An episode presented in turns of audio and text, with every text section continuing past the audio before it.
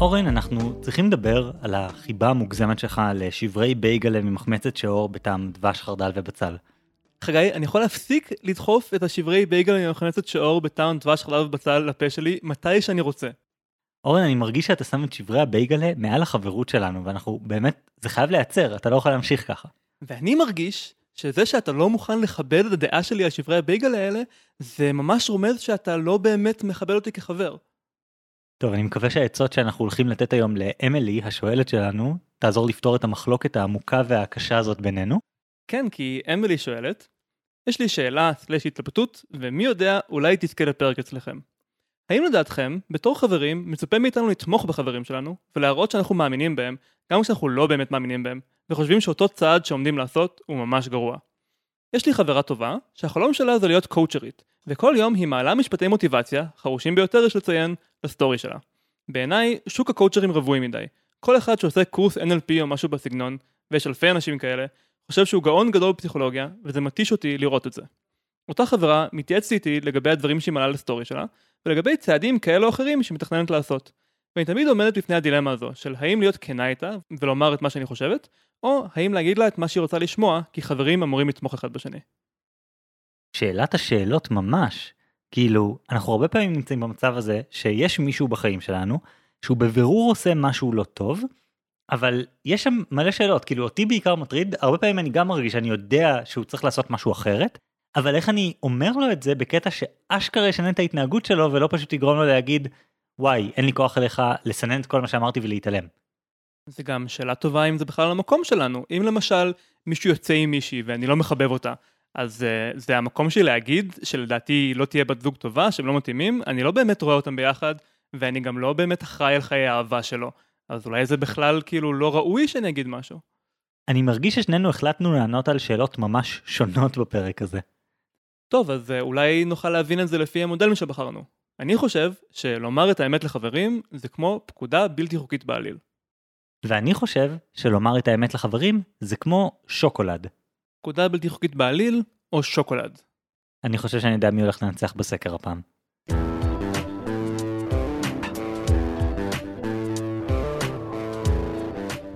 אמילי, אני מבין אותך. את מתמודדת עם בעיה מאוד קשה. ברור לך שהחברה שלך עושה משהו לא כדי. מה שאת מתארת זה מצב שבו החברה שלך מאוד לא מודעת לעצמה. היא מחויבת לחלום מסוים, ולא עוצרת כדי להתבונן ולראות את המכשולים בדרך. יכול להיות שיש לה אפילו סיכוי, אפילו סיכוי טוב להצליח במקצוע, גם אם השוק רווי, אבל אם היא תיכנס לתוך ההרפתקה הזאת בעיניים עצומות, היא בטוח לא תצליח, כי היא לא תוכל להתאים את עצמה למציאות. רגע, חגי, נראה לי כדאי שניתן שם לחברה הזו, סתם כדי שיותר קל לדבר עליה. בוא נגיד אה, לילך? אוקיי, לילך. אוקיי, אז אמילי, הבעיה היא שאת בתור חברה נמצאת פה בעצם בסיכון. אם את פשוט תגידי ללילך שהיא טועה, תנסי להסב את תשומת ליבה לדברים שלא עובדים בתוכנית שלה, תנסי לגרום לה לבחון את הנחות היסוד שלה מחדש, רוב הסיכויים שהיא פשוט לא תקשיב. פשוט כי אנשים לא מקשיבים באופן כללי. זאת הטיה קוגניטיבית שיש לנו, שנקראת Psychological Reactance, או בעברית תגובתיות, שזה התגובה הרגשית השלילית שיש לנו כשמישהו אחר מנסה להגביל לנו את חופש הפעולה, ומבקש מאיתנו לעשות משהו שאנחנו לא רצינו לעשות בעצמנו. או אפילו כן רוצים לעשות בעצמנו, אבל בגלל שהוא אמר לנו, עכשיו אנחנו לא רוצים לעשות אותו. ברגע שחברה שלך תקבל ממך ביקורת, מאוד סביר שתראי בדיוק תגובתיות כזו. ואז לא רק שהיא לא תקשיב לעצה שנתת לה, היא גם בעצם תפסיק להתייעץ איתך על הנושא הזה. ולכן זה משהו שצריך לגשת אליו מאוד בעדינות. רגע, חגי, אמילי היא לא הבוסית של לילך. ללילך יש זכות מלאה לא להקשיב לה אם היא לא רוצה. לילך היא בן אדם בפני עצמה, אם אמילי נותנת לה עצה ולילך בוחרת לא להקשיב, אז אני לא רואה כאן בעיה. זו זכותה בעצם, יש כאן אה, דיבור חופשי בין שווים, נכון? אז אורן, אני חושב שהעמדה שלי היא שאני מקבל את האמירה של אמילי שיש במה להתערב. יכול להיות שזה לא המצב, יכול להיות שאמילי מפרשת את המציאות לא נכון, יכול להיות שהיא ביקורתית בצורה מוגזמת, יכול להיות שזה לא בדיוק המקום, אני לא יודע, אבל אני מנחש שאם אמילי פנתה אלינו, יש לזה איזושהי סיבה. אז אמילי, אני סומך עלייך שאם שאלת אותנו את השאלה, מדובר במצב שמצדיק התערבות, ואני הולך לדבר איתך על איך לעשות את ההתערבות הזאת בהצלחה, איך להצליח בזה. או לפחות עם סיכויי הצלחה לא אפסיים. וכדי לעשות את זה, אני רוצה שנדבר על שוקולד. אוקיי, חגי, דבר איתנו על שוקולד. אז תראה אורן, כמו שאתה יודע היטב, אני מאוד אוהב לראות ערוצי בישול ביוטיוב, ולא רק של לחם מחמצת. ואחד הערוצים האהובים עליי, לפחות עד שהוא הפסיק להוציא סרטונים, בגלל שערורייה פנימית די גדולה לפני כמה חודשים, הוא הערוץ בון אפטיט. אתה יודע שאני חייב לשאול אותך מה הייתה השערורייה, נכון? בגדול אחד האורחים של האתר התחפש בבלק פייס לאיזשהו הלואוין, והעלה תמונות של זה, ואז כל העובדים שהם people of color התרעמו על זה שהם בעצם מקבלים פחות שכר מהמקבילים הלבנים שלהם, ויש שביתה ענקית, זה, זה די נורא, זה התמוטטות של אושיית יוטיוב גדולה, ערוץ יוטיוב מאוד משמעותי. זה באמת נשמע נורא. אה, אוקיי, אבל מה הם לימדו אותנו על שוקולד לפני שזה קרה? אז, אז בערוץ הזה אה, יש סדרת סרטונים אחת שאני וגם אשתי מאוד אוהבים לראות ביחד, של השפית קלר סאפית, שהסרטונים שלה מתמקדים בעיקר בניסיונות שלה לשחזר כל מיני ממתקים ומוצרים תעשייתיים אחרים שדיברנו עליהם בפרק הקודם שלנו, וממש לעשות אותם ביתית, קוראים לזה גורמי מייקס. ואחד הדברים הכי ידועים בסדרת הסרטונים האלה, זה שקלר סאפית ממש ממש ממש שונאת לעבוד עם שוקולד, יש לה פחד גדול משוקולד. עכשיו, מה יש לשנוא בלעבוד עם שוקולד? אז הסיבה שכל בן אדם שעשה משהו עם שוקולד מכיר היטב, נקראת טמפרור, tempering. טמפרור, מלשון טמפרטורה. כן, בדיוק. אז אמילי, את מכירה את זה שאם את משאירה שוקולד בחוץ בחום והוא נמס, ואז נגיד את רוצה שהוא יתגבש חזרה, אז או שאת שמה אותו במקום קר, אולי אפילו במקרר, ואז כשאת חוזרת אליו, הוא קצת מגעיל. כלומר, הוא לא מבריק, הוא נמס בקלות, לפעמים יש את הקטע הזה שממש יש עליו כתמים לבנים כאלה שפשוט לא נראים טוב, גם אם הטעם לפעמים נשאר יחסית דומה. כן, תמיד חשבתי שזה כמו להשאיר יוגורט בחוץ, שהחום הורס אותו איכשהו. אז זהו, זה לא כמו יוגורט, זה לא שהוא נהרס, אפשר לתקן את כל הדברים האלה, פשוט צריך לעשות את זה נכון. הסיבה שהדבר הזה קורה, היא המבנה הפנימי של השוקולד. אחד הרכיבים העיקריים בשוקולד שרובנו אוכלים זה חמאת קקאו, וחמאת הקקאו יכולה להתגבש באחד משישה מצבים, אחד משישה סוגי קריסטלים שיכולים להיווצר שם. לכל אחד מהקריסטלים האלה יש תכונות אחרות שמשפיעות על איך שמרגיש לנו השוקולד בסוף התהליך. כל קריסטל למשל נמס בטמפרטורה אחרת, אחד נמס ב-27 מעלות, אחד ב-32 מעלות, אחד ב-36 וכן הלאה, יש שישה כאלה. אז בעצם זה כמו שפחמן יכול להיות יהלום מצד אחד ויכול להיות פחם מצד שני, וזה בעצם רק תלוי בסידור הפנימי של המולקולות. בדיוק, ממש ממש ככה. ובניגוד לפחם ויהלום, ששם ההבדל דורש לחץ אדיר וכל מיני כאלה, בשוקולד כל מה שקובע זה הטמפרטורה ואפשר להשפיע על איזה צורת קריסטליזציה נקבל באמצעות חום. עכשיו, הקריסטל שאנחנו בדרך כלל אוהבים, הקריסטל שמוביל לשוקולד נוצץ, שנשבר בכזה snap ממש ממש מספק, שלא נמס מיד כשנוגעים בו, אלא רק כששמים אותו בפה, הקריסטל הזה הוא קריסטל 5 מתוך ששת הקריסטלים. אבל אם אנחנו ממיסים שוקולד סתם, זה לא כזה פשוט לוודא שהוא מתגבש בקריסטל 5.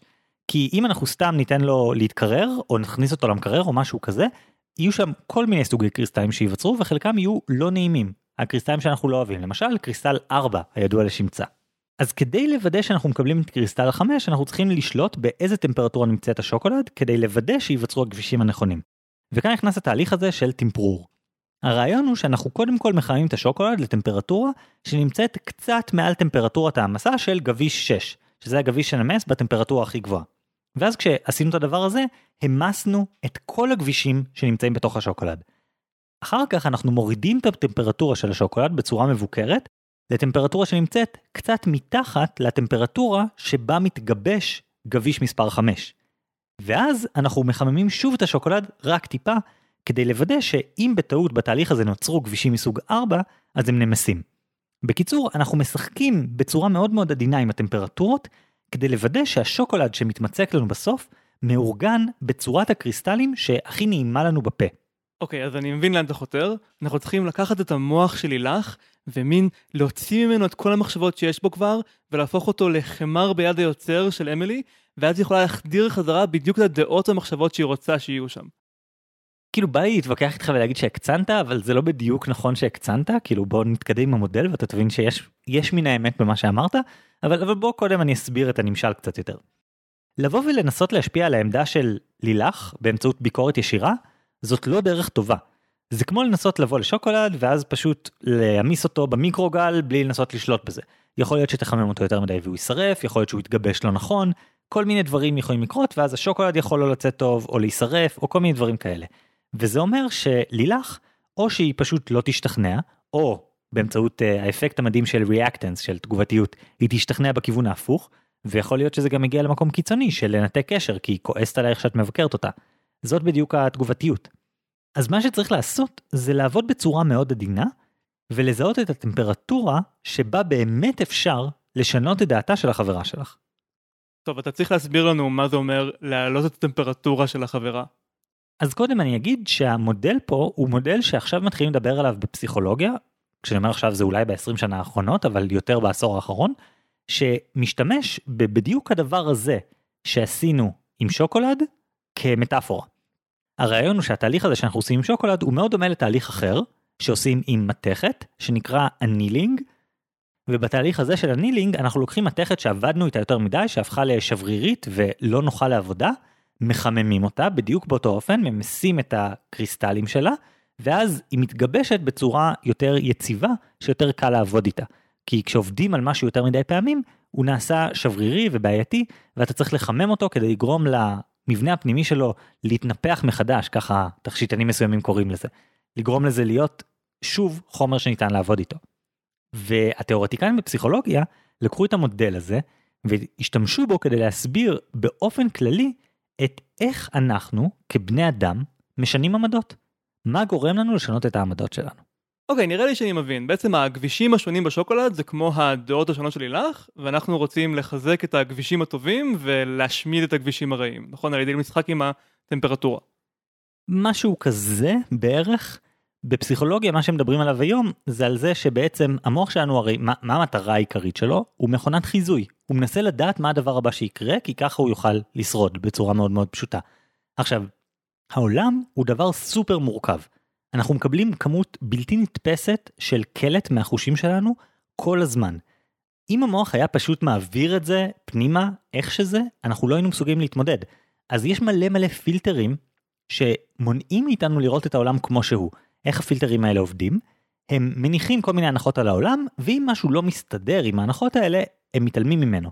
אתה מכיר את כל האשליות האופטיות עם החצים האלה, שכשהחצים מפנים פנימה, אז, הח... אז הקו שביניהם נראה קצר, וכשהם מפנים החוצה אז הוא נראה ארוך? כן, מכיר. אז בדיוק זה, גם כשאתה יודע לחלוטין שהקווים באותו אורך, אז המוח שלך לא יודע את זה. המוח שלך מפעיל כל מיני אלגוריתמים על הדבר הזה ואומר טוב אני יודע שדברים שפונים כלפי החוצה הם יותר ארוכים מדברים שפונים כלפי פנימה או משהו כזה.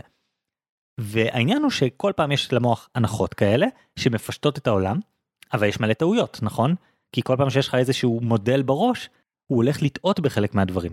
אז כל פעם שיש עוד ועוד טעויות נוצר כזה חוב מנטלי ככה קוראים לזה במאמר שאליו אני אקשר בהערות הפרק. ובעצם החוב המנטלי הזה נצבר ונצבר עד שבסופו של דבר אנחנו משנים את המודל, אנחנו משנים את החיזוי שלנו על העולם. עד כאן את איתי? אז זה בעצם מקביל על הטמפרטורה. כמה שלילך תיחשף ליותר ויותר בעיות בתפיסת העולם שלה, זה כאילו היא מתחממת ומתחממת והיא נהיית יותר מוכנה לשינוי.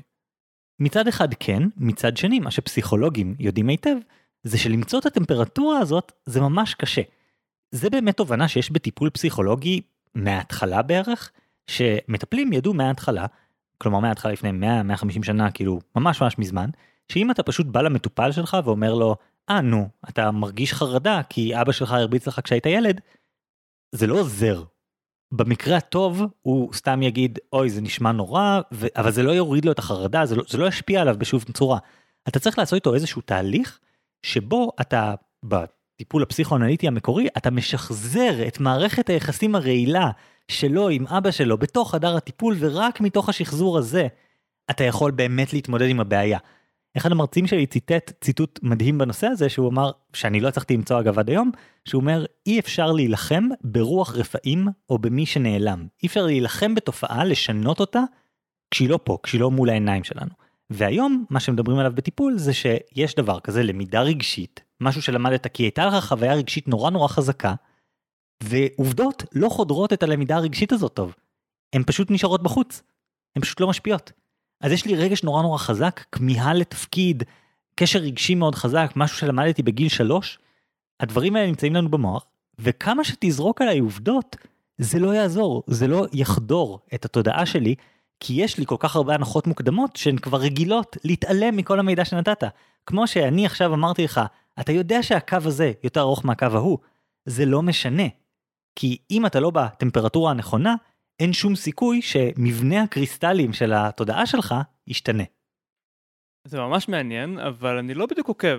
איך בדיוק אתה מציע לאמילי להעלות את הטמפרטורה של לילך? הרי הרגע אמרת שעובדות לא חודרות. אז אם היא תגיד לה משהו כמו השוק של הקואוצ'רים רווי, זה פשוט לא ישנה לה שום דבר לפי מה שאתה אומר, כי היא כבר לכודה באיזה קונספציה אחרת. אז מה היא כן יכולה לעשות? זהו, אז יש כל מיני דרכים לעקוף את זה.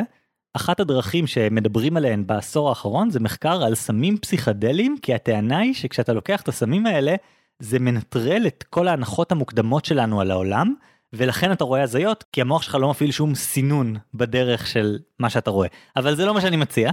אני שמח לשמוע, כי כבר יצאת כל מיני דברים בפודקאסט הזה, אבל אני מרגיש כאילו אתה עומד לחצות כאן קו. אז לא. העניין הוא שאחת הדרכים היותר נורמליות לעקוף את זה, זה באמצעות התנסות. כמו שכל הורה לילד teenager יודע, אתה יכול להגיד לו כמה שאתה רוצה את כל החוכמה שאתה צברת במהלך החיים שלך על מערכות יחסים, אבל כדי שהוא באמת ילמד, הוא צריך לטעות בעצמו. כי רק למידה התנסותית מביאה אותנו לרמת טמפרטורה הגבוהה הזאת, שבה התודעה שלנו משתנה, ההנחות שלנו משתנות. אז מה שאני אומר, אמילי, זה שאת צריכה לקחת את לילך, וביחד איתה לעשות את המסע הזה, מתוך העולם שלה, מתוך הדבר הזה שהיא מנסה לעשות. תתמכי בה במסע הזה לעבר להיות קואוצ'רית, אבל תנסי בעדינות לדחוף אותה להתנסויות מלמדות. לניסויים של ממש. תגידי לה, אוקיי, יופי, נשמע מדהים, אולי תעשי קואוצ'ינג לעשרה אנשים בהתנדבות, תפרסמי פוסט בפייסבוק, תראי איך הולך לך, ואז תעזרי לה לאבד את החוויות האלה. תכניסי אותה למצבים שבהם היא אשכרה בוחנת את האמונות שלה, את האם היא טובה בזה, האם יש לה מה לתרום, האם היא מצליחה בזה. אל תתני לזה להיות רעיונות בראש שלה, תעזרי לה לדחוף את זה להתנסות, ואז בצד השלילי, אם היא לא טובה בזה, היא תגלה את זה יותר מהר, ואת תוכלי לעזור לה לעבור ולהתמודד עם החוויה הלא נעימה של להיכשל. מצד שני, יכול להיות שהיא כן טובה בזה, ואת תוכלי, כל עוד את שומרת על ראש פתוח, לעזור לה להתנסות בזה, ולזהות במה היא טובה, ולזהות איפה היא יכולה להשתפר, ובאמת להצליח. אז אתה אומר להעמיד פנים שאת תומכת בה, אבל אה, לתמוך בה באופן כזה שיחתור תחת האמונה שלה בעצמה ויוביל אותה אל המסקנה שהיא צריכה להפסיק. אתה מציג את זה בצורה נורא שלילית, אבל תדמיין שיש לך חבר שאומר שהוא רוצה להתחרות במרתון ולא יודע, ממש בצורה תחרותית ולהגיע במאה הראשונים. אין לי מושג איך זה עובד, אף פעם לא רצתי יותר מקילומטר בערך. אבל נניח שיש לך חבר כזה, מה עדיף לך עכשיו להתווכח איתו, או להגיד לו, יאללה, תנסה, תגלה באמת אם אתה יכול. אני אומר לה להפך, תעודדי אותה, פשוט תהיי שם כדי להפנות את תשומת הלב שלה למקומות שיש סתירה בין ההנחות המוקדמות שלה על זה שזה החלום שלה, שזה דבר מתאים עבורה וכל זה, לבין המציאות. וכשתפני את תשומת ליבה לתקלות האלה, היא אשכרה תשנה את דעתה, כי היא תהיה בטמפרטורה הנכונה הזאת. חגי, אני חושב שאתה מבולבל. אמילי היא לא המטפלת של לילך והיא לא אימא שלה, היא חברה שלה. היא לא בעמדת סמכות עליה שבה היא יכולה אה, להכתיב לה איך להתנהג, והיא לא יכולה להיות שם גם אחרי כל חוויה שיש לה, כדי להכתיב לה איך לפרש את החוויה הזאת. זה נשמע כאילו אתה מציע לה להיות מין כזאת יועצת מרושעת כמו ויזיר בסיפורי אלף לילה ולילה, שפשוט כל פעם שהיא מנסה לעשות משהו, אז אמילי מופיעה מעל הכתף שלה, כזה, hmm, זה לא הצליח לך הפעם, מעניין מאוד, ולאט לאט לחתור תחתיה עד שהיא מאבדת כל אמונה ומוותרת על החלומות שלה. עכשיו, מצד אחד זה נשמע לי בעייתי מבחינה מוסרית, כן? ומצד שני, אני לא בטוח שזה יעבוד כל כך בקלות, בהינתן שהיא לא באמת שם בכל הרגעים שלה בחיים. אבל לא צריך להיות שם בכל הרגעים האלה. אם את באמת צודקת, והיא באמת נכנסת למקצוע שלא מתאים לה, לשוק רווי, אולי אין לה את הכישורים המתאימים, אולי היא עדיין צריכה ללמוד משהו, אז הדרך הכי טובה להוציא אותה מזה זה לא להגיד לה את טועה ואז שהיא שנים תתהה האם היא פספסה את הפנייה הנכונה בחיים שלה בגללך. אל תעשי את זה, תעזרי לה, תעזרי לה למצוא קליינטים. תעזרי לה ללכת ולא יודע, להציע משהו ביריד תמורת עשרה שקלים, לא יודע, לא אכפת לי. תמצאי איזושהי דרך שבה היא אשכרה יכולה לבחון את ההנחות שלה, כי רק מתוך בחינה של ההנחות, היא אשכרה יכולה לשנות את דעתה. זאת המתנה שאת יכולה לתת לה, ואת לא צריכה להיות איתה בהכל. ברור שזה עוזר אם את שם כדי לעזור לה לאבד את החוויות, שזה משהו שחברים עושים בכללי, לא חייבים להיות מטפלים כדי לעזור לחבר שקרה לו משהו דרמטי בחיים לאבד את החוויות שלו. זה חלק מחברות, חלק מהותי מחברות. אני פשוט אומר, מה שאת יכולה לעשות, אם את רוצה שהיא באמת תשנה את דעתה, את חייבת להבין שאין שום דרך מלבד למידה התנסותית. אין שום דרך לעשות את זה אם לזרוק דברים מבחוץ, אם להגיד את המסקנות בסוף, אם לקפוץ למה נכון ומה לא נכון. היא פשוט לא תקשיב, היא תסרב וזה לא יעבוד. חגי, פוס משחק רגע. מה שאתה מסביר הוא ממש מעניין, ואולי אפילו אפקטיבי, אבל אתה דילגת ישר על החלק המרכזי בשאלה של אמילי. היא לא שאלה איך אני אשכנע את לילך שהיא טועה ואני צודקת. היא שאלה, ואני מצטט, האם בתור חברים מצפה מאיתנו לתמוך בחברים שלנו ולהראות שאנחנו מאמינים בהם גם כשאנחנו לא. אתה דילגת ישר לאיך לכופף אנשים לצורת החשיבה שלך, בלי בכלל להעיף מבט בסוגיה אמיתית, שהיא בכלל סוגיה מוסרית. מה החובה של אמילי כלפי החברה שלה? אורן, אני אמנם אמרתי איך היא יכולה לעזור לחברה שלה לשנות את דעתה, אבל העצה שלי נכונה באותה מידה כדי לעזור לחברה שלה לגלות שזה באמת השליחות שלה, שזה באמת הייעוד שלה, שזה באמת מה שהיא טובה בו.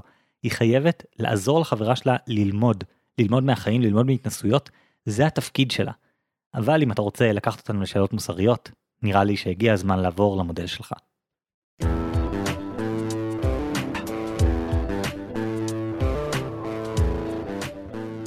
אז אמילי, בניגוד לחגי שרואה כאן רק ספינים, אני שמעתי בשאלה שלך סוגיה ממש יסודית ובסיסית, מסוג הסוגיות שפילוסופים מתחבטים בהם מאז שחר הסיביליזציה.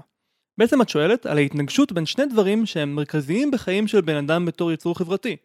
מצד אחד, חברות, ומצד שני, חובה. מצד אחד, את מרגישה שזה יהיה פסול מוסרית בשבילך לא לתת תמיכה מלאה במשהו שחברה שלך מנסה לעשות. ומצד שני, את מרגישה שיש לך חובה מוסרית להתריע בפניה שהיא עושה טעות. אז בגלל שהבנתי שמדובר כאן בסוגיה עם היסטוריה עתיקה, החלטתי ללכת קצת יותר רחוק אחורה מהרגיל, ומצאתי פילוסוף מעת העתיקה שכתב שתי יצירות בשם על החברות ועל החובה. זה מרקוס טוליוס קיקרו, שחי ברומא במאה הראשונה לפני הספירה, והיה נואם, מדינאי, סופר ופילוסוף. זה בחור מאוד מעניין, שהיה לו תפקיד מרכזי בדרמות הגדולות של נפילת הרפובליקה הרומית וייסוד האימפריה, אבל זה לא רלוונטי, אז נשים את זה בצד. אתה אומר לא רלוונטי להגיד שהבן אדם נכשל בכל המעשים הפוליטיים שלו בסופו של דבר והיה מהאנשים שחזו מהצד בקריסת הרפובליקה הרומית והפיכתה לאימפריה וכל הדבר הזה ואז כתב לדעתי את כל הספרים האלה כשהוא היה בגלות או משהו? זה נכון שאת כל הספרים שלו הוא כתב בזמן שהוא ברח מהיריבים הפוליטיים שלו שרצו לרצוח אותו, אבל אני לא חושב שזה בהכרח משליך על התוכן שלהם. בתור פילוסוף הוא התמקד במה שהוא תיאר כפילוסופיה פרקטית, שעוזרת לאדם לחיות חיים טובים. אז אני חושב שסך הכל זה בן אדם שיכול לעזור לנו. אז פתחתי לי את כתבי קיקרו, האמת שהוא בחור די משעשע. מצד אחד, בבירור מדובר באדם עם אה, עמוד שדרה מוסרי מאוד חזק, והוא ממש מאמין בעצות שהוא נותן. מצד שני, העצות שלו מיועדות אך ורק לרומאים אצילים עשירים שחולמים לקריירה בפוליטיקה. אז uh, חלק מהעצות שלו הן uh, קצת ספציפיות מדי בשבילנו. למשל, יש לו דיון ארוך על uh, איזה מין בית צריך לבנות, איזה מין וילה צריך לבנות uh, על ראש הגבעה, כדי להרשים את כולם ולהיבחר להיות השליט של רומא, אבל לא להגזים, כדי שלא תהיה מתנשא מדי. יש לי בבית ספר שאח שלו כתב, שגם לאח שלו קראו קיקרו, אבל הוא ידוע להיסטוריה בתור אח של קיקרו, על איך לנצח בחירות, שכולל עצות כמו, ואני אגיד את זה בתרגום חופשי, אף אחד לא יתחרט על הבטחה שהוא הבטיח ולא קיים. כלומר, תבטיח הכל, על זה שלא תקיים זה לא big deal, אבל אנשים מאוד יכעסו עליך אם לא תבטיח מלכתחילה. זה מצחיק, כי זה ממש שונה ממה שאח שלו אומר בספרים שלו. אח של אח של קיקרו. כן. או במילים אחרות, קיקרו, כן. אבל בכל מקרה, לעניין. מה בעצם קיקרו מייעץ לאמילי? אז ב"על החברות" הוא כותב שתיתכן חברות אמת רק בין אנשים שהם אנשים טובים. וכל מעשה שהוא לא מוסרי, הוא גם אה, לא יכול להיות מחויב על ידי חברות. שזה כמובן טוב ויפה, אבל מה המעשה המוסרי כאן, נכון? אז בהמשך הוא מתייחס ישירות לסוגיה הזו, של איך להגיד לחבר שלך שהוא לא בסדר. אז uh, אני קראתי תרגום מלטינית לאנגלית, ואני אעשה כמיטב יכולתי לתרגם את זה עכשיו בתרגום חופשי לעברית, אני מתנצל על הטעויות. קיקרו אומר, אמת עשויה להיות פסולה, אם היא מולידה שנאה שמשמידה חברויות. אבל פסולה עוד יותר היא השאננות, שמאפשרת לחבר לצעוד אל האבדון. ואולם האשמה הגדולה ביותר מוטלת על החבר שממאן להקשיב לאמת כשהוא שומע אותה. וכאן הוא מביא אה, רומאי דגול אחר בשם קאטו, שאומר, יש כאלה שחייבים יותר לאויביהם המרים מאשר לחברים המתוקים שלהם, מכיוון שאלה אומרים את האמת, ואלה אף פעם. נו, נשמע ששניהם מסכימים איתי, שצריך להתערב, ולכן השיטה שלי יותר נכונה. כלומר, אחרי שאתה מתערב, תתערב באופן שבאמת יציל אותו מלצעוד אל תוך התהום. כי אם אתה תתערב בצורה לא יעילה, אז אתה תגיד להם יש פה תהום והם יגידו כן כן בטוח שמענו אותך ויצעדו אל תוך התהום אז נו הם מסכימים איתי. אני מרגיש כאילו קיקרו קצת מתחמק כאן מהשאלה כי זה טוב ויפה אם יש לך חבר שבאמת הולך להקשיב לך ואז יש פחות דילמה אבל אם אתה יודע שלחבר שלך יהיה קשה לשמוע את מה שאתה הולך להגיד כמו שבמודל שלך אמרת שזה נכון לגבי בעצם רוב האנשים אז איפה זה משאיר אותך. בעצם אמילי את נשארת עם אותן חובות מנוגדות. מצד אחד החובה לתמוך, ומצד שני החובה להציל את לילך מעצמה. אז uh, הרגשתי כאילו קיקרו לא בדיוק פתר לי את הסוגיה, בהנחה שלילך היא לא איזשהו עילוי שיודע להגיב בצורה מושלמת לביקורת. אז חזרתי להתחלה, וניסיתי למצוא מענה אחר. ואז הבנתי, אמילי, שאת בעצם נמצאת באותו מצב כמו חייל, שצריך להחליט האם לציית לפקודה שנראית לו בעייתית. יש כאן אותה התנגשות. החובה לציית לפקודה היא כמו החובה לתמוך בלילך, והחובה לציית לחוק היא כמו החובה להציל את לילך מהטעות שלה. אז בוא נזרום עם זה, בוא נחשוב על החייל. האם הוא צריך לציית לפקודה? זה בעצם תלוי בפקודה, נכון? אם זו פקודה סבבה, כמו לך תשמור על הבסיס, יש לו חובה מוחלטת לציית. אם זו פקודה לחלוטין פסולה, אני, אני אנסה לבחור דוגמה שהיא לא יותר מדי נוראית. אם הפקודה היא, לך תגנוב לי פרארי כדי שיהיה לי אוטו מגניב בסופאשים, אז יש לו חובה מוחלטת לסרב לפקודה, נכון? בישראל קוראים לעקרון הזה בעצם פקודה בלתי חוקית בעליל. עד לנקודה מסוימת חייבים לציית, והחל מהנקודה הזו והלאה חייבים לסרב. אז אמילי, אני חושב שגם את צריכה לחשוב על סקלת הגרוע. תחשבי על החומרה של הטעות שלילך עושה, ותתאימי את התגובה למצב. בקיצון אחד, בואו נדמיין שהדבר שלילך רוצה לעשות זה להיות עורכת דין. וגם יש לה ציונים מצוינים, והיא נורא חכמה, אבל את לא אוהבת עורכי דין. נניח זה, זה הטעות בעינייך, להיות עורך דין זה מאפן. אז אני חושב שבמקרה הזה, תסכימי שיש לך חובה מוחלטת לתמוך בה. כל דבר פחות מתמיכה נלהבת, יהיה ממש פשע של אה, להעדיף את הדעה שלך האישית על פני מה שטוב ללילך. אבל בקיצון השני, תדמייני שלילך הייתה באה אלייך ואומרת, אמילי, אני הצטרפתי לכת. הם קוראים לעצמם כת, ובפעם הבאה שיש ירח מלא, אנחנו כולנו הולכים להקריב את עצמנו לאל האפל שבני קורב, בא לך להצטרף? או אוקיי, דוגמה פחות דמיונית, תחשבי שלילך נהיית אלכוהוליסטית ולא מוכנה להודות שיש לה בעיה. אז כאן יש לך בעצם את החובה ההפוכה בדיוק. אסור לך לחלוטין לתמוך, ויש לך חובה עליונה לעצור את לילך בכל דרך שאת יכולה. אורן, זה נורא קל בקצוות. זאת בדיוק הבעיה. זה ממש ברור כשאתה נמצא באיזשהו קצה, מה אתה צריך לעשות, ו... ואז השאלה לא כל כך קשה. אבל השאלה מה עושים באמצע. העצה שלי היא נותנת פתרון לדבר הזה, כי היא אומרת באמצע, תעזרי לה בעצמה לבחון את ההנחות שלה, ופשוט תשמרי על ראש פתוח ותקבלי את זה שיכול להיות שהיא צודקת. תתני לה לבחון. תנסי לעזור לה להבין באיזה צד של הסקאלה היא נמצאת. ואתה אומר, יש איזושהי נקודה, בהצלחה אם להגדיר את הנקודה הזאת, שממנה זה פשע לא להתערב, ועד אליה זה פשע כן להתערב, מה היא אמורה לעשות עם זה? העניין לך גיא זה שאתה לא חושב על המחיר של להתערב. יש השלכות מאוד חמורות ל- להגיד לחברה שהיא טועה. זה משהו שממש יכול לפגוע בקשר. זה גם קצת כמו פקודה בלתי חוקית בעליל, נכון? הסיבה, הסיבה שיש חובה לציית אפילו כשהפקודה היא לא חוקית אבל לא בלתי חוקית בעליל, היא שלהתנגד לפקודה זה ממש אה, חותר תחת המשמעת הצבאית, יש לזה עלות מאוד גבוהה. ובעצם בשיטה שאתה מציע, של כל הזמן להיות כמו השדון על הכתף של, אה, של לילך ולהגיד לה שאולי היא טועה ולרמוז לה, אז המחיר הוא שזה שוחק את החברות. זה בעצם כמו מה שמקיאוולי אמר, אחד הגיבורים שלך. שאם אתה רוצה לעשות למישהו נזק, אז עדיף שתעשה אותו כולו בבת אחת, ולא טיפין טיפין לאורך זמן. כי אם זה קורה בבת אחת, אז אחרי זה הנזק נעשה ואפשר לבנות מחדש את הקשר, אבל אם זה מתמשך, אז זה רעל איטי כזה שהורס לגמרי את הקשר. קודם כל, רק תדע שמקיאוולי בין השאר כתב כדי להיכנס בכיכרו, אז סתם שתבין שיש חוסר עקיבות פנימית במה שאתה אומר, אבל כדי להסכים איתך, אני צריך להסכים שמה שאני אומר, העצה שלי עושה נזק. אני לא חושב שלבחון את ההנחות שלנו עושה נזק. אני חושב שזה בעל ערך לעזור ללילך לבחון את ההנחות. זה בעל ערך בפני עצמו. ואם את עושה את זה ברגישות הנכונה, אז היא לא תראה את זה כביקורת, היא תראה את זה כסיוע. אני חושב שאתה קצת חי כאן בפנטזיה. אני חושב שלילך תבין טוב מאוד שאמילי מנסה להסיט אותה לכיוון אחר, וזה לא יכול שלא להרגיש כמו תקיפה במידה מסוימת, יותר או פחות, לפי עד כמה אמילי חלקה עם זה. מה שכן, אני לגמרי מסכים איתך שהגבול הוא, הוא בעייתי. גם במקרה של פקודה בלתי חוקית בעליל. אז מה שבתי המשפט אמרו על זה, זה שאסור לציית לפקודה שמתנוסס מעליה דגל שחור. אבל כמה שזה נשמע כאילו זה קל וברור, בפועל זה די קשה.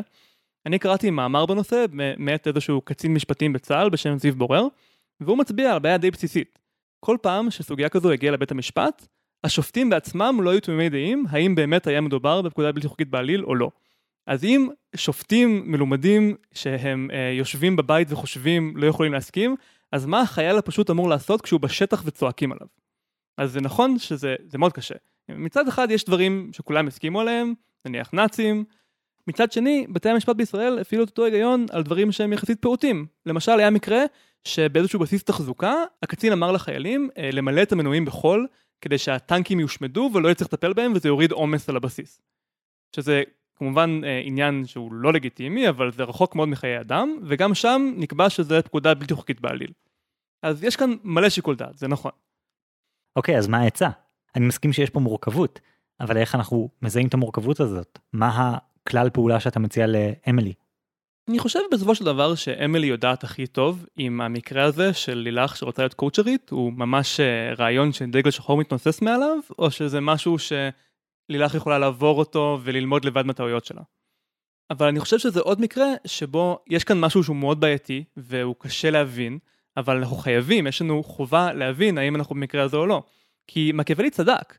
בסופו של דבר, מה שאנחנו נעשה זה או להתערב פעם אחת בחדות ואז להפסיק כדי לשמר את הקשר, או לשתוק.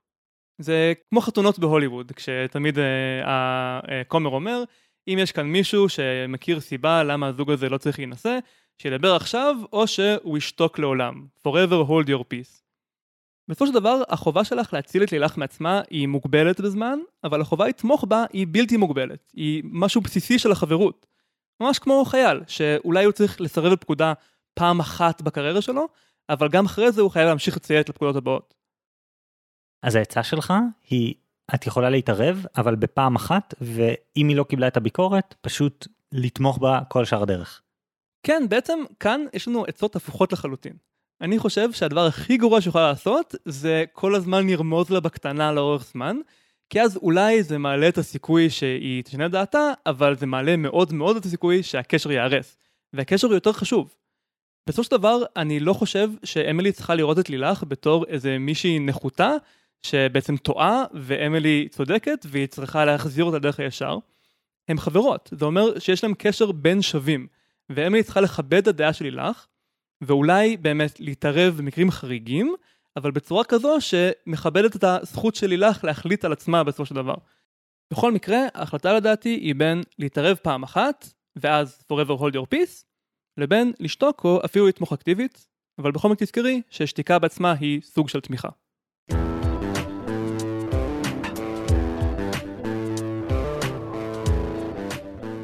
אורן, באיזשהו מקום, אני ממש שמח שהעלית את הסוגיה המוסרית, כי אני רצתי ישר לאיך ולא להאם ולמה להתערב, אבל אני עדיין חושב שהאתגר הגדול פה הוא לא להחליט מתי כן ומתי לא, אלא לעשות את זה נכון. כי אולי המקרה שאמילי הציגה בפנינו הוא אולי מקרה יותר אפור, אבל זה כן דבר שאנחנו נתקלים בו הרבה, שיש לנו כן איזושהי תובנה אמיתית לגבי משהו שהחברים שלנו עוד לא עברו ואנחנו כן עברנו, או משהו שהם פשוט לא מסוגלים לראות, ואז התפקיד שלנו, החובה שלנו, זה להסב את מבטם אל עבר הסוגיה, לבחון את ההנחות שלהם, להתמודד עם המציאות, וזאת החובה החברית האמיתית. ואני חושב, חגי, שהחובה החברית האמיתית הולכת הרבה יותר רחוק מזה. בין אם החבר שלך טועה או צודק, או אם אתה לא יודע, יש לך חובה הרבה יותר רחבה להיות שם בשבילו, להקשיב לו, לאהוב אותו, ואם הוא נופל, אז לתפוס אותו ולעזור לו לקום מחדש. אני חושב, כשאתה מתחיל לחשוב על להכניס לו רעיונות לראש, אתה בעצם מרחיק ביניכם, כי אתה שם ביניכם היררכיה. והחובה שלך בתור חבר זה להיות כמה שיותר קרוב אליו ולהזדהות איתו, ולא להיות איזשהו קונטרה אליו. אוקיי, okay, נראה לי שזאת ההתנגשות הכי חזקה שהייתה לנו בין מודלים בפודקאסט, מזה הרבה זמן לפחות. אבל איזה מזל שלא אנחנו מחליטים, אלא אתם מחליטים. כן, עוד יומיים ביום שלישי אנחנו נעלה סקר לפייסבוק שבו אתם תכריעו מי צודק. חגי והשינוי דעה. או אורן והדילמה המוסרית. וחוץ מזה, כמו תמיד, אנחנו מאוד נשמח אם תמליצו לנו לחבר שלכם שאתם חושבים שירוויח משהו מהפודקאסט. ותעשו לנו לייק בפייסבוק ותשאירו ביקורות חיוביות ב iTunes, זה ממש משמעותי. אוקיי, אז אה, זהו להפעם. אה, אני חגי אלקיים שלם, אני אורן ברנשטיין. ונתראה בפעם הבאה עם השוואות חדשות.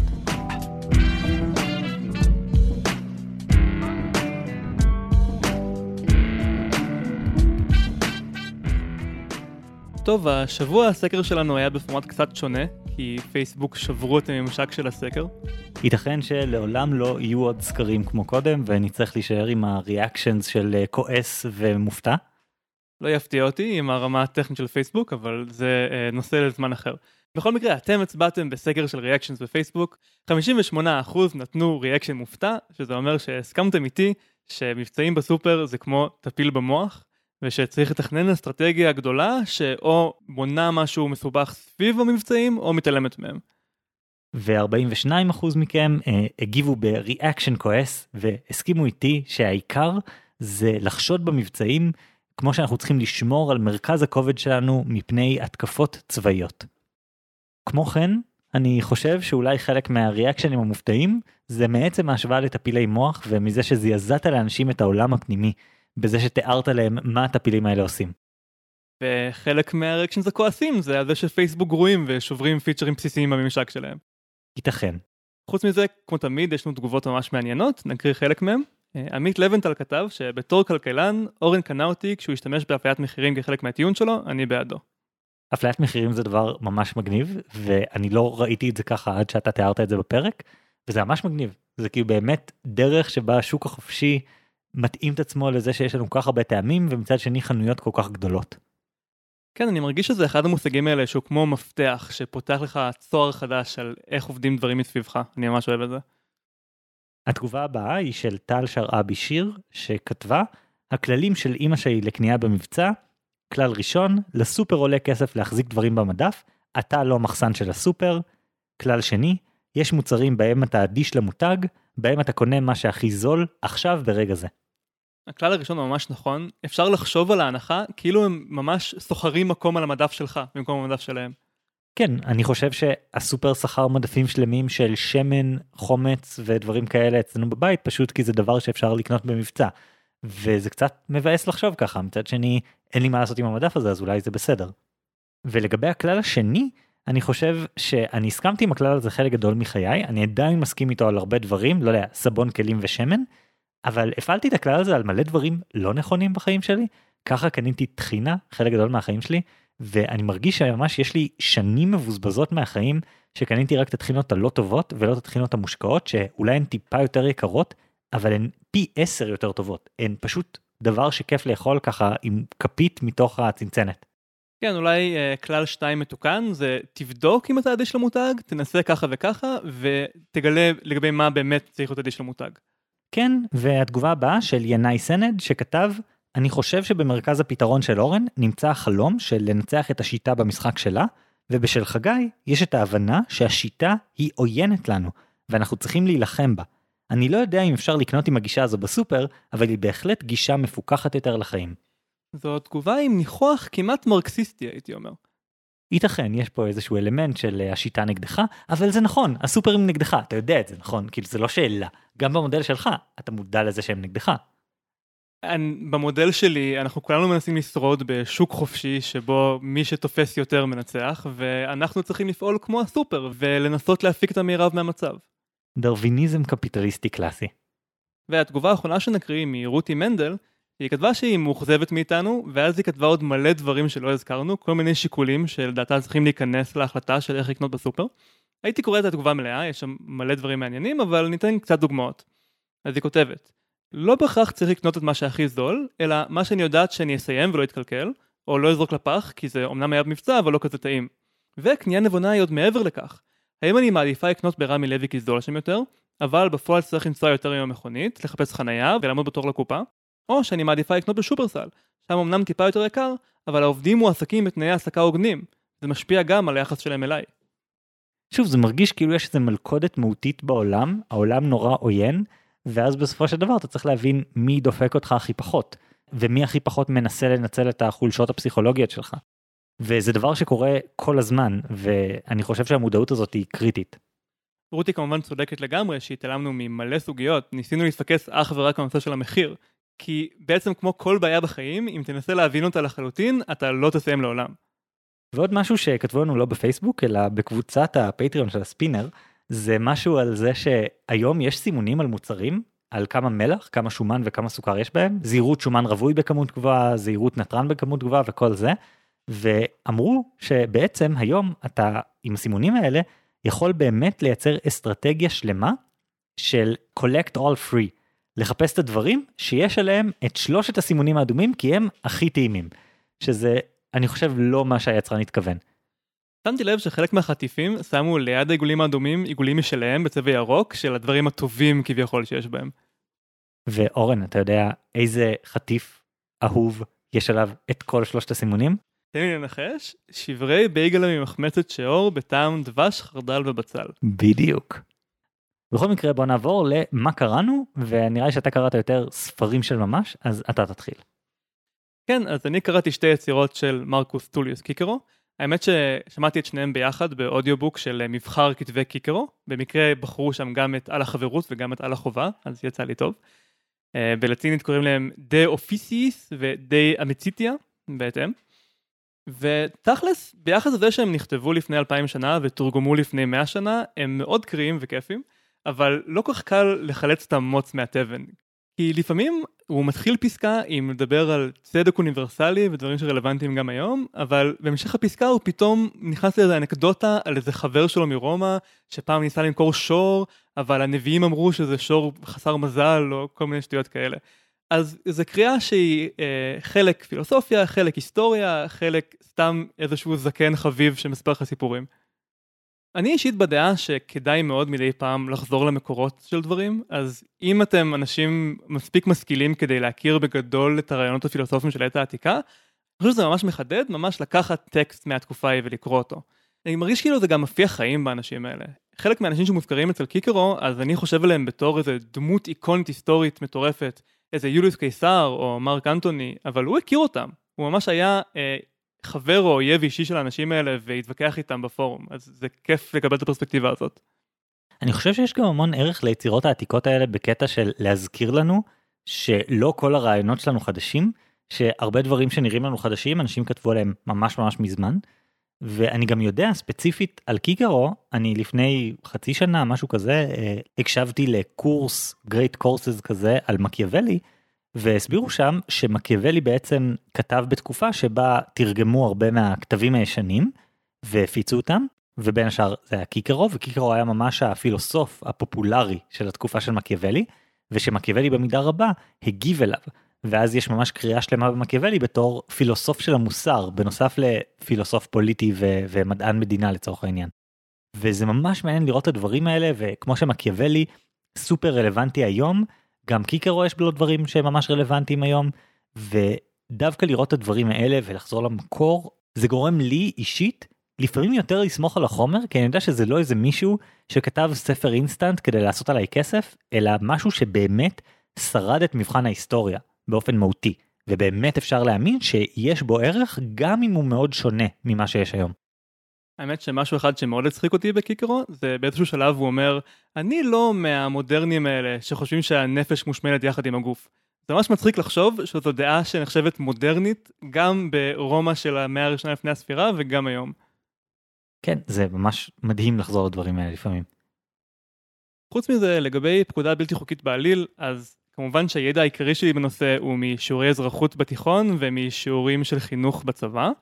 והאמת היא שאני חושב שהחינוך הישראלי נותן תפיסה די טובה של הנושא הזה.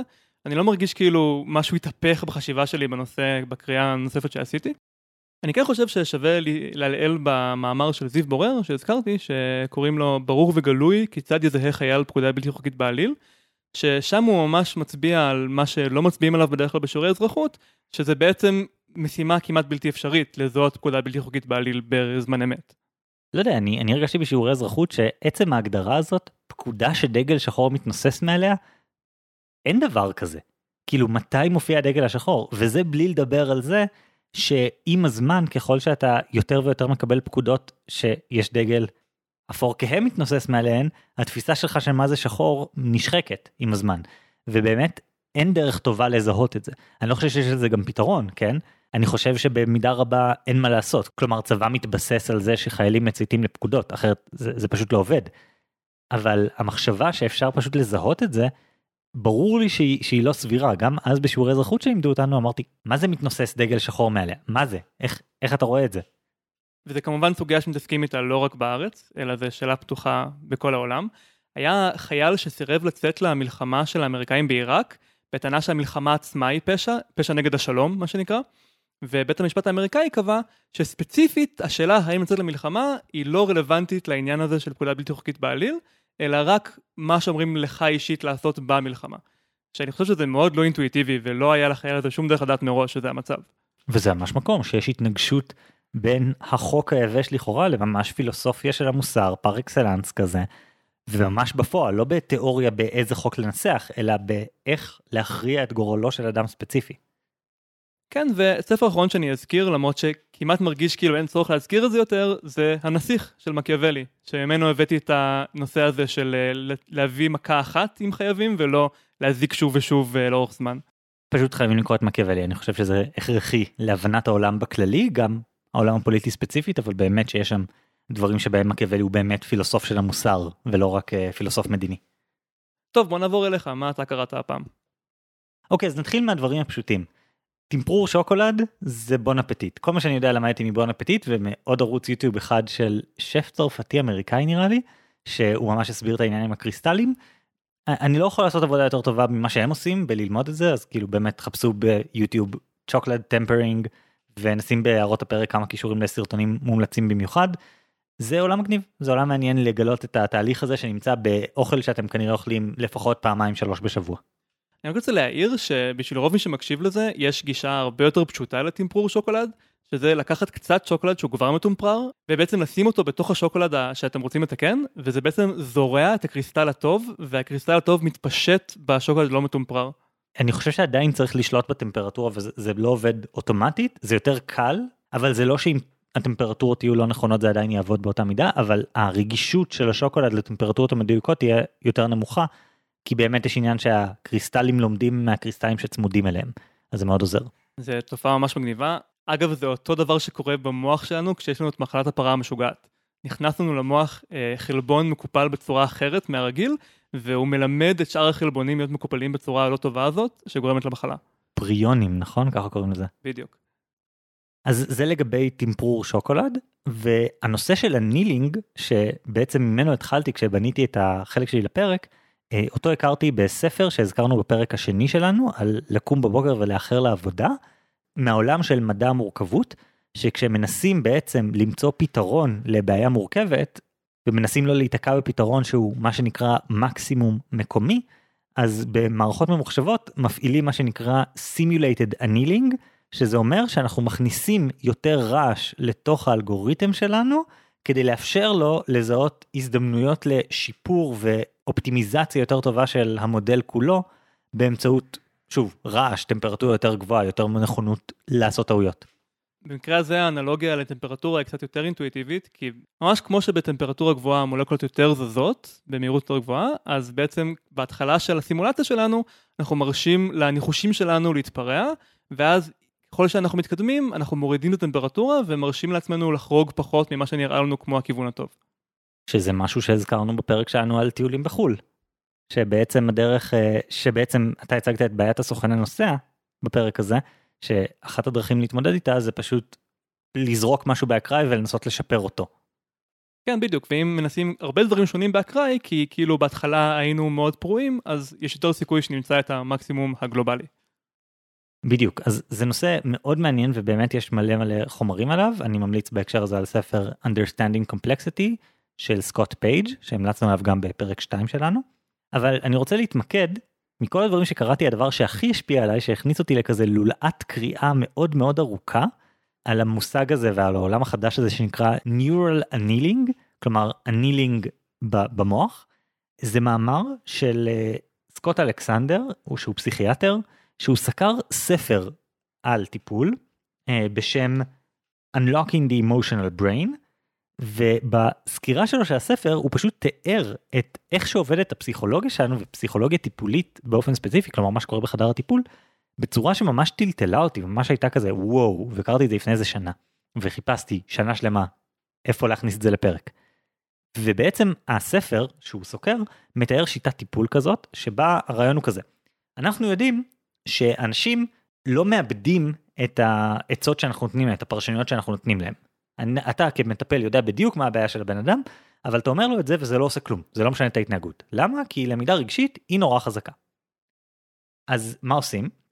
אז הדוגמה שהם נותנים שם, תדמיינו שיש מישהו, לא תדמיינו, זה באמת מישהו שהם מתארים בספר, שבעצם יש לו בעיה לדבר מול אנשים, לדבר בישיבות צוות נגיד, כי הוא חושב שיגידו לו שהרעיונות שלו מטומטמים.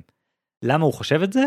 כי אבא שלו היה אומר מלא שטויות כשהוא היה ילד, והוא הפנים את המודל של כשאתה מדבר מול אנשים הם חושבים שאתה מטומטם, הוא עשה הכללת יתר מהמודל הזה וזה עיצב לו את כל החיים.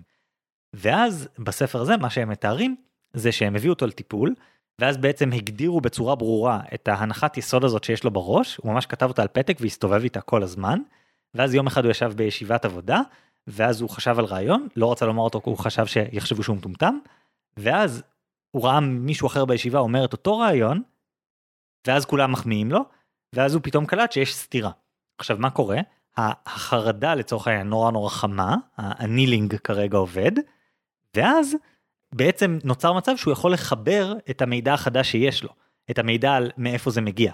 ובמהלך הסשן הטיפולי שהיה מיד אחר כך, המטפל ממש ניסה להחזיק לו בראש את שני הדברים האלה, לחזור אליהם הלוך וחזור בין החרדה לבין הנתון המפריך, וכך בעצם הם הצילו אותו וכולם אה, שמחו והיו פרפרים וסקוט אלכסנדר ממש צוחק על זה שמיד אחר כך כל האנשים בחברה של הבן אדם הזה התחילו להיות פסיכולוגים דינמיים ובעצם כולם אה, החליטו ש-CBT וכל השיטות הקוגניטיביות הן לא נכונות ובעצם הארגון הפסיכולוגים והפסיכיאטרים האמריקאי אה, נכנע לגאונות של שלושת האנשים שכתבו את הספר וכן הלאה כי ככה זה בספרי טיפול. בעצם במידה מסוימת הרעיון הזה של Neural Annealing הוא המשגה מחדש של רעיונות שמלווים אותנו מאז שחר הפסיכותרפיה. גם פרויד בעצם דיבר במושגים דומים של לשחזר את הטראומה ואז להתערב בנקודה הנכונה, נכון? בדיוק, המושג המרכזי של פרויד או אחד המרכזיים בטיפול היה העברה, Transference. הרעיון הוא להעביר את מערכת היחסים שהייתה למטופל עם ההורים שלו לחדר הטיפול ואז לפתור אותה. כמו שציטטתי בפרק, אי אפשר להילחם ברוח רפאים או במי שנעדר. אז במידה מסוימת זה חיזוק לרעיונות שכבר היו קיימים, אבל גם לזה יש מלא כוח להמשגה מחדש של רעיונות שלפני כן היו מעורפלים. כי פתאום אתה יודע מה לעשות עם זה. וזה מתחבר למלא ניסויים שהם מזכירים שם, למשל הם מזכירים שאצל עכברים עושים הרבה ניסויים כאלה של uh, התניה, מלמדים אותם שצליל מסוים אומר שהולכים לחשמל אותם, ומסתבר שיש חלבונים מסוימים שאפשר לתת להם, שאם הם מקבלים אותם אז הם לא לומדים את זה. אבל מה שיותר מעניין, זה שאם אתה נותן להם את החלבון הזה, בזמן שהם שומעים את הצליל, אחרי שכבר לימדת אותם שהצליל הזה מסוכן להם, זה מנתק את הלמידה. כלומר, אתה מעלה את זה, אתה מחמם את המערכת, מפעיל את החלבון הזה, ואז זה מנתק את הלמידה, זה מנער הכל. וכמובן האלמנט של סמים פסיכדליים שעושים את זה, זה, זה עולם שלם, ובאמת כשקוראים את זה, אז יש את המאמר הזה של uh, mental mountain זה המאמר של סקוט אלכסנדר שאני ממש ממליץ לקרוא ומשם עוברים למאמרים יותר מתקדמים של על neural annealing שכתב uh, מייקל אדוארד ג'ונסון יש קישורים להכל. זה למי שמכיר קצת פסיכולוגיה זה ממש מדהים כי באיזשהו מקום זה קושר בין פסיכולוגיה פסיכודינמית כזאת רגילה של uh, פרויד וכל אלה אבל גם ל-CBT וטיפולים מהסוג הזה ומיינדפולנס. אבל גם מחקר בסמים פסיכדליים, אבל גם תיאוריות של פסיכולוגיה חברתית וקוגניטיבית כמו דיסוננס קוגניטיבי ומערכת אחת ומערכת שתיים של קהנמן, זה הכל, זה ממש משלב את הכל. זה למישהו כמוני מהתחום שלי זה זה מדהים לקרוא את זה. אתה יודע מה זה מזכיר לי? זה ממש מזכיר את uh, מה שדיברתי עליו בפרק 11 שלנו, את המודל של פרדיגמות מדעיות, בספר המבנה של מהפכות מדעיות של תומאס קון. בעצם מה שתומאס קון אמר זה שיש איזושהי פרדיגמה שהיא שלטת בקהילה המדעית ואז מצטברים יותר ויותר אנומליות, שזה תצפיות מדעיות שלא מתיישרות עם הפרדיגמה וצריך להצטבר מלא כאלה כדי שהקהילה תחליט ביחד שחייבים לשבור את הכלים ולהחליף את הפרדיגמה. ואתה יודע למה עוד זה מתחבר? וגם העצה שלי שנתתי בפרק מתחברת. לפופר דווקא. שפופר אומר, כשיש לך תיאוריה אתה צריך לבחון אותה עם המבחן הכי חזק שיש לך. אתה חייב ממש לתקוף את הנחות היסוד שלה. שזה בדיוק מה שהצעתי לאמילי, לעזור לחברה שלה לאתר את ההנחות יסוד הכי גדולות ולתקוף אותן, כי זה החוויות הכי מלמדות, זה המקומות שיש הכי הרבה מה ללמוד בהם.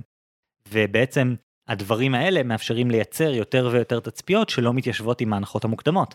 ובאיזשהו מקום לא מפתיע שהתיאוריה הזאת והגישה הזאת חוזרת בכל כך הרבה דברים, זה חוזר אגב גם בשינוי ארגוני, שזה משהו שדיברנו עליו לפני שני פרקים, שיש תיאוריות של שינוי ארגוני שמדברות על זה שכדי לשנות ארגון, יש קודם תקופה של אה, הפשרה, שבה הכל נהיה מבולגן, ואז יש התגבשות, ואז יש הקפאה מחדש. אני לא זוכר של מי התיאוריה הזאת, נשים קישור בהערות הפרק שאני אמצא, אבל הרעיון הוא שככה אתה מייצר שינוי ארגוני, אתה קודם צריך לנער את המערכת ורק אחר כך היא יכולה להתגבש בצורה טובה יותר, שזאת גם הייתה העצה שלי באותו הפרק.